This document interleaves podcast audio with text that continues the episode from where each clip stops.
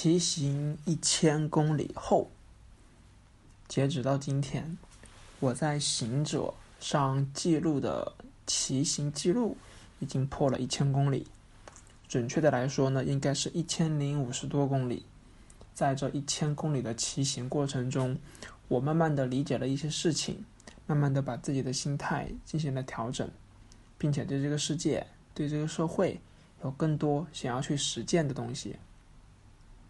童年，关于我与自行车结缘，应该是在我小时候，具体呢几岁记不得了。就在我小时候呢，姑姑中了体彩，给我买了一辆儿童车，就是带左右的支撑轮那种。中午拿到车后呢，我很开心，午饭呢就随便塞了几口，拿着车呢就带着我弟冲下了一个坡。当然，毕竟第一次骑车。连刹车都不会，摔车了，在膝盖右侧留下了一个陪伴了十多年的伤疤。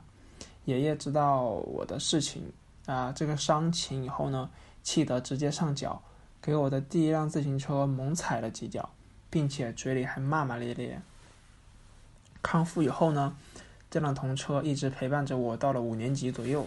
在某个午后，我把两个支撑轮卸了。被弟弟推着，学会了真正意义上的骑车。我的童年里，这辆车带给了我和弟弟很多欢乐，主要是我骑，他追我。初中，快到初二的时候，爸爸给我买了第二辆自行车，一辆蓝色的自行车，三百块。原意呢，我是准备打算骑着去上学的。当时海南西部的天气，大家也都知道，午后两点是一天中最热的时候，太阳。是最毒的时候，而且经常飙到三十五度以上。不到一个月的时间，我就放弃了骑车去上学这个想法。真正开始算得上是开始骑行，应该是初二时，和初中的一群小伙伴从学校出发，去海南岛的最西边榆林州。当时学校离海边应该不远，估计只有五公里左右。当时榆林州这个地方还未被开发得像现在这般，还保留着嗯相当多的原始风貌。我们只买了饮料，没有带吃的。中午下海游泳，游得很累很饿，开始向榆林州的深处走去，去翻一座座凸起锋利的灵石。在这些大个的石头下，有很多大大小小的生蚝。那天中午，我们十来个小伙子，一个石头一个石头的敲开。找生蚝，敲碎了直接吃。不过现在已经没有这种氛围了，榆林州已经完全被开发成了一个东方式的旅游名片。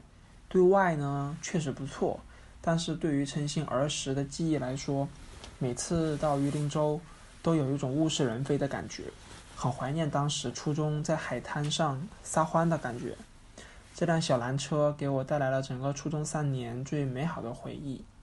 高中，高中整整三年，自行车可以说离我是十万八千里远，根本没有任何时间去发展自己的兴趣爱好。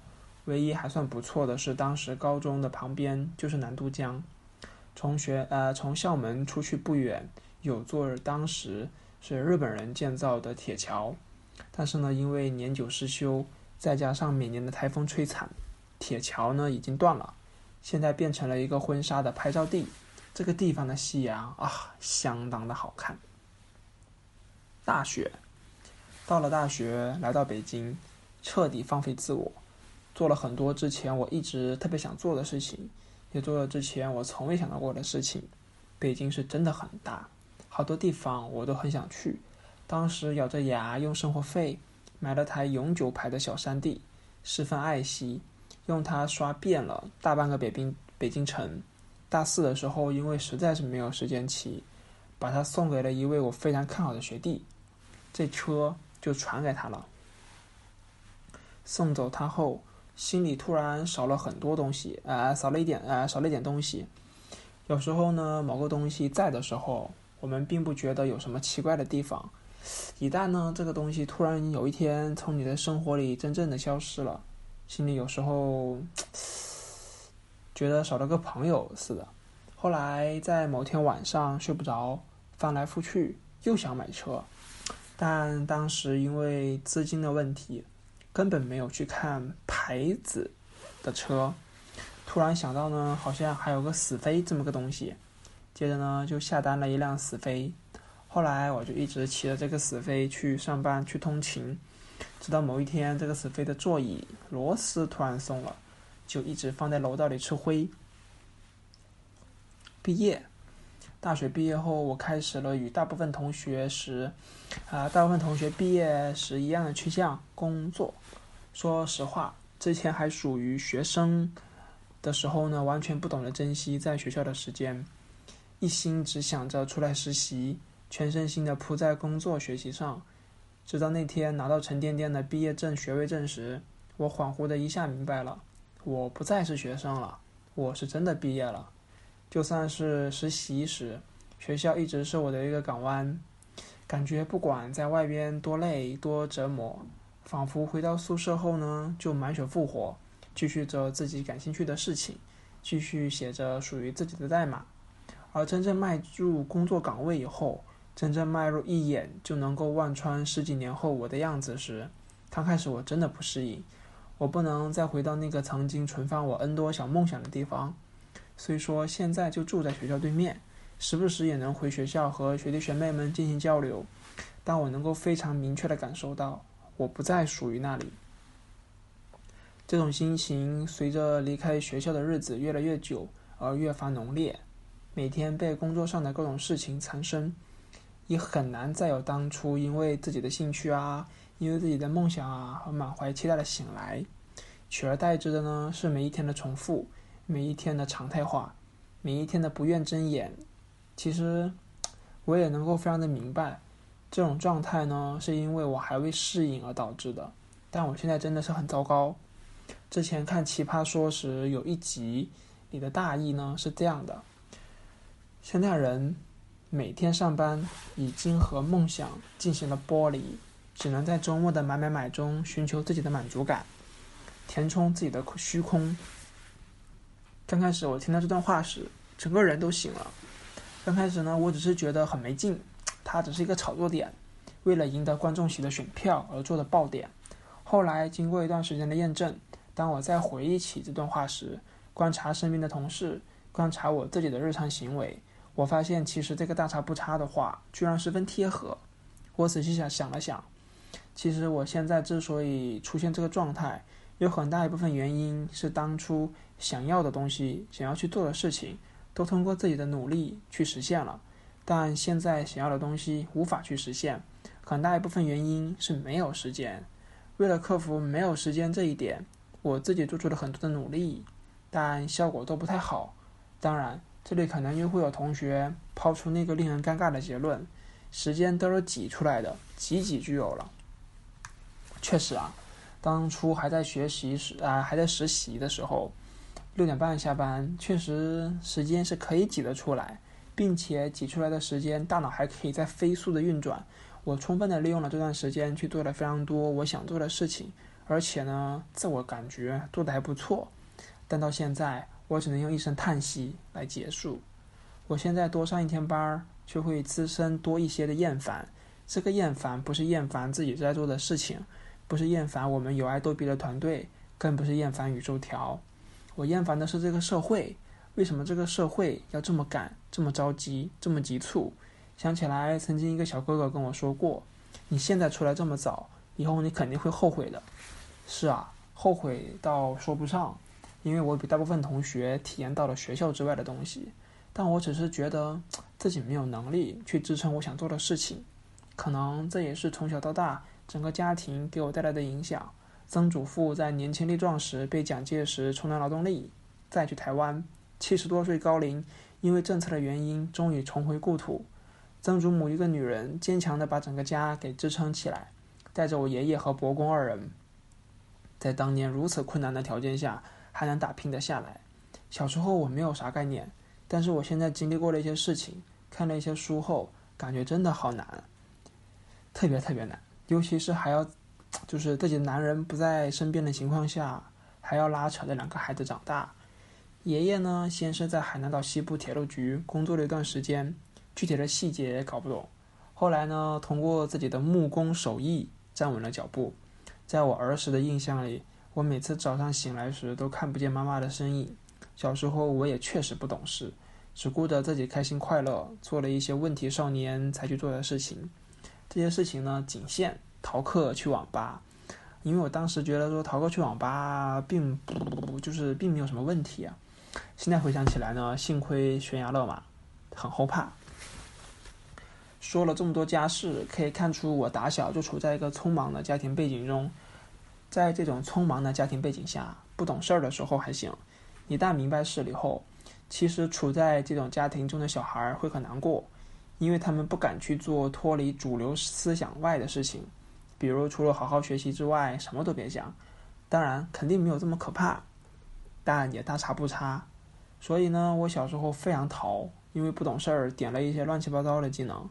比如蜡笔画啦，讲故事大赛，啊，这个故事大赛呢，当时给我的奖品呢是给二年级的我送了本《时间简史》啊，非常的操蛋。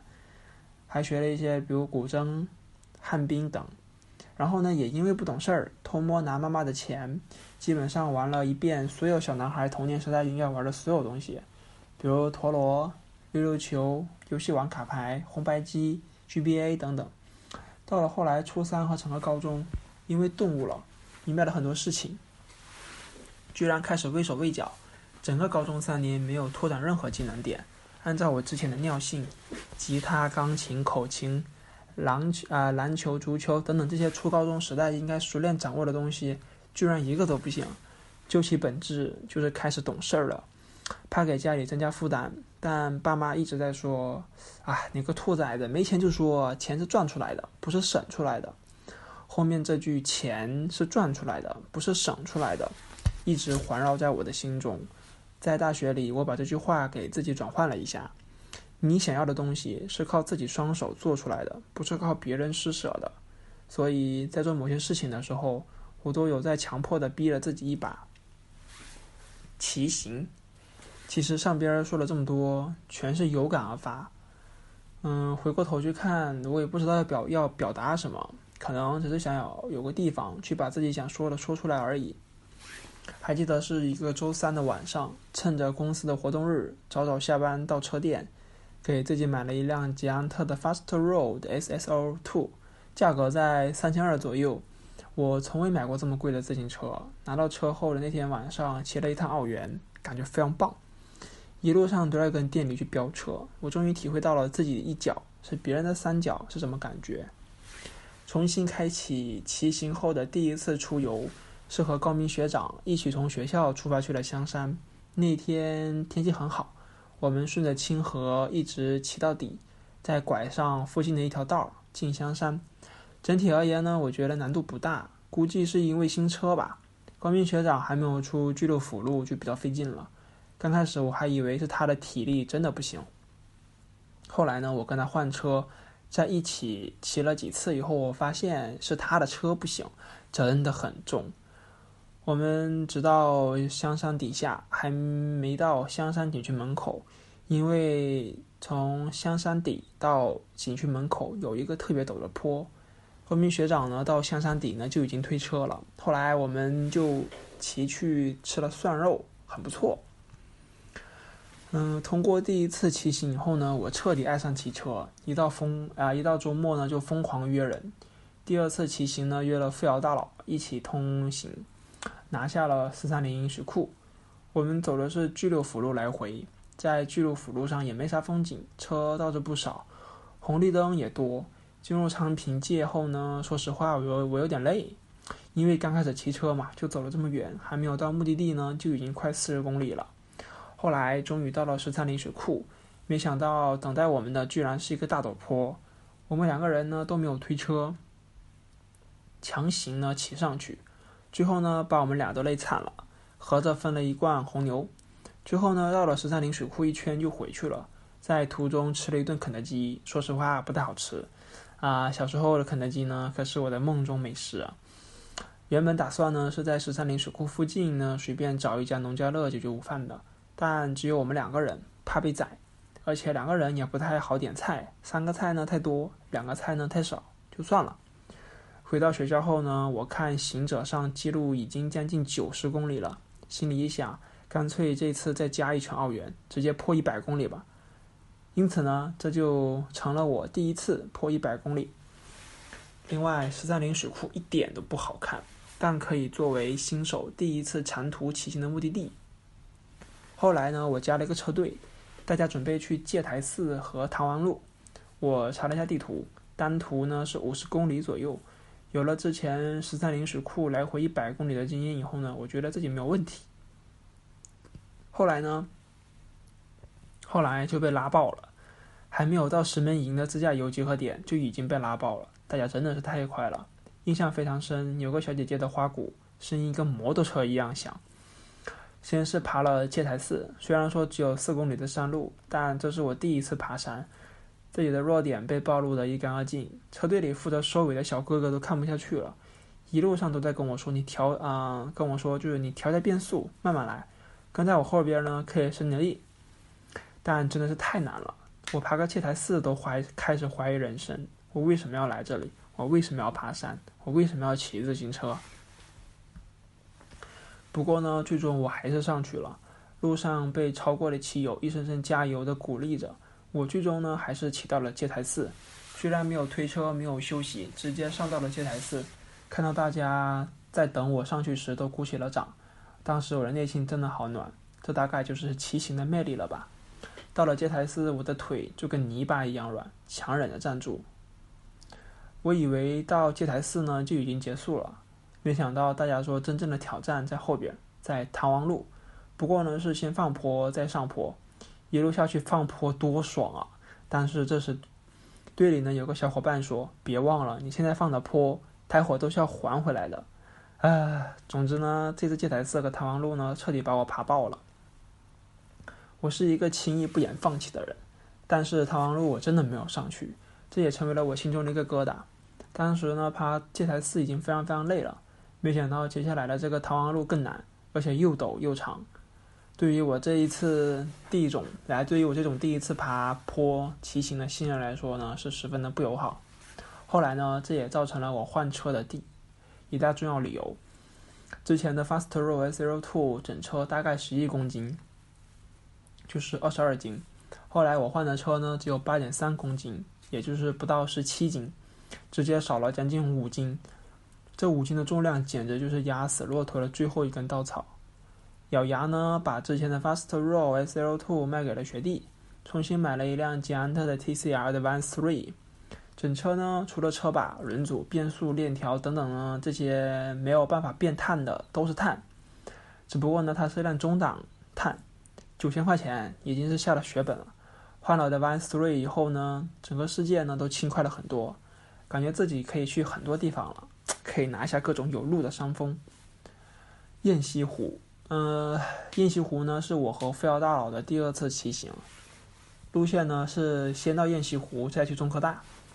一路上的风景呢很不错，尤其呢是到怀昌路那一段，旁边呢是一条从怀柔水库啊怀柔水库下来的饮用水渠，公路两旁的树木盖住了整个上方，骑车非常有感觉。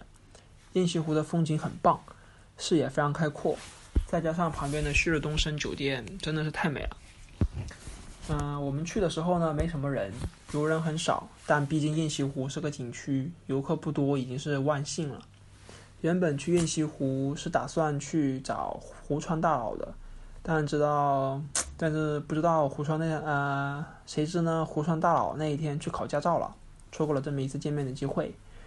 嗯，不知道下次再见面会是什么时候了。人呐，一旦错过，下次就不知道再见是什么时候了。回去的路上，我俩都累得不行，但好在我已经有了前几次被虐的经历，所以平常下班回家有时间也会去澳园刷刷圈，时间更多呢，还会从立汤路直接到北路环。这一趟来回呢，大概四十五公里左右，日常的拉练呢足以。雁西湖、国科大这一趟总共一百四十多公里。再加上当时还没有入秋，烈日下呢，骑了比较长的时间，在路边看到有个沙发，歇了一会儿，哦，差点睡着了。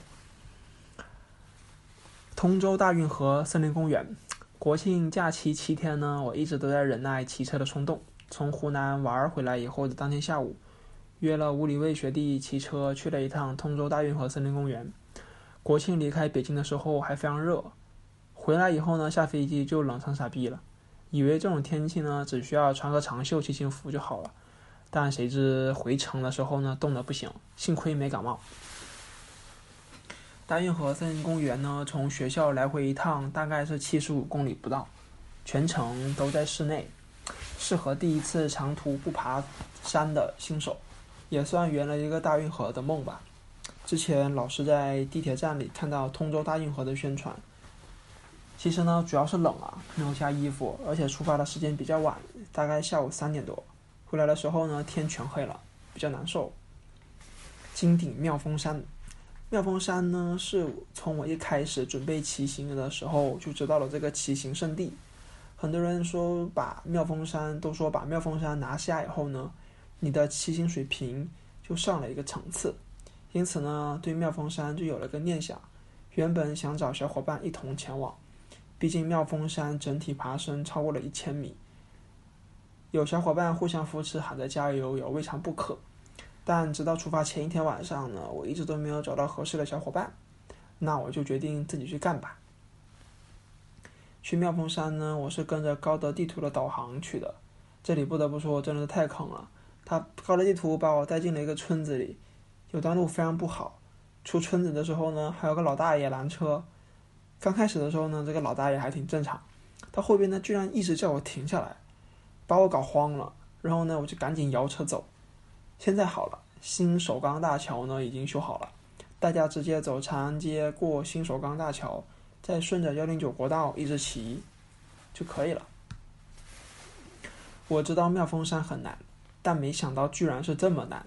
现在想起来呢，还有阴影。要不是最后快撑不住了，喝了一罐红牛，瞬间充满了力量，估计真的是直接放坡下去走人了。当然，最终呢，还是如愿以偿的爬到了山顶。但是这二十公里的爬坡山路，让我萌生了不下四五次直接放坡下去走人的念想，因为真的是太难了。前几天我看二零一九骑闯天路时，行者加雪龙车队的茶壶小姐姐，为了备战这次比赛。居然几乎每天早上五点起床爬一次妙峰山，真的是太可怕了。从家到妙峰山呢，来回大概一百一十六公里左右。这次因为座椅还是没有调对，有点低，导致前膝盖开始疼。后来骑了几圈澳元，终于把座椅调到了最佳高度。大家如果有条件的话，还是去车店做一个飞艇吧。大洋山森林公园，今天呢，我去爬了大洋山，整体的坡度不大，但是风景一级棒啊！准备下次呢再去一次。今天呢，天气貌似有点霾，大洋山整体的感觉给我就是北京的小张家界。下周如果才去的话呢，红叶会更多，真的很美。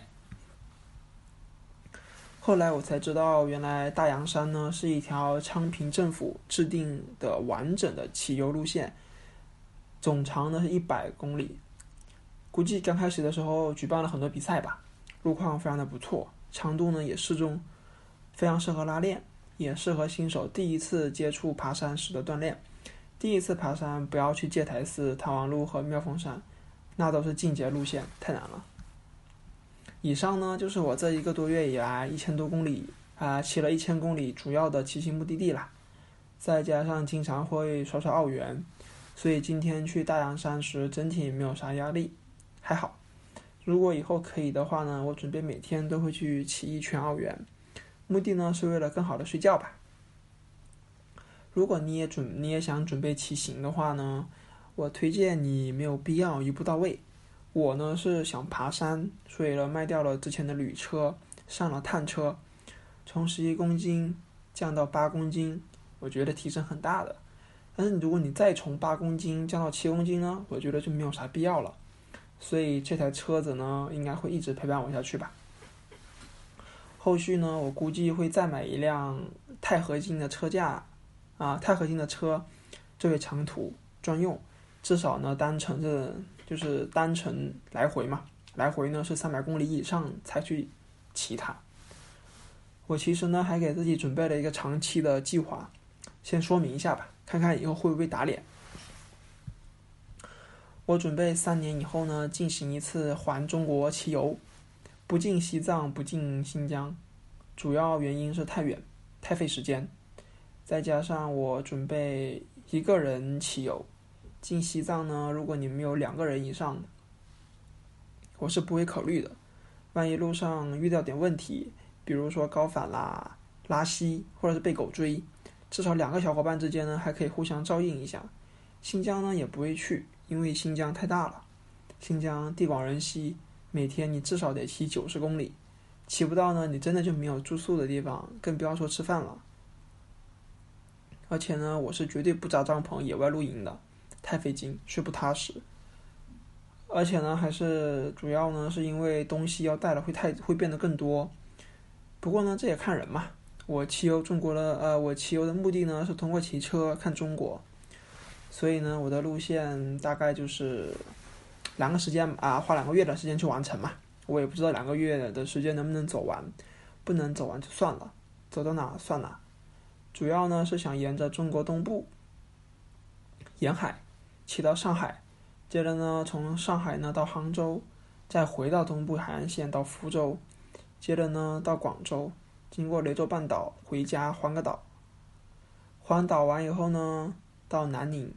经过南宁到昆明，开始北上到成都，继续北上到青海，绕青海湖以后呢，回西宁，经银川到呼伦啊到呼和浩特，东进到长春，从长春南下呢，到沈阳，继续南下呢到环啊到渤海湾，绕渤海湾呢，经过秦皇岛、北戴河回京。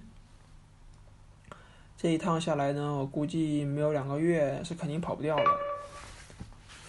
呃，并且呢，我还准备三年嘛，三年存下二十万作为汽油资金，就是不知道最后能不能成型。如果最后能够坚持下来的话，我应该会换一个职业吧。毕竟我实在是不想把兴趣变成工作。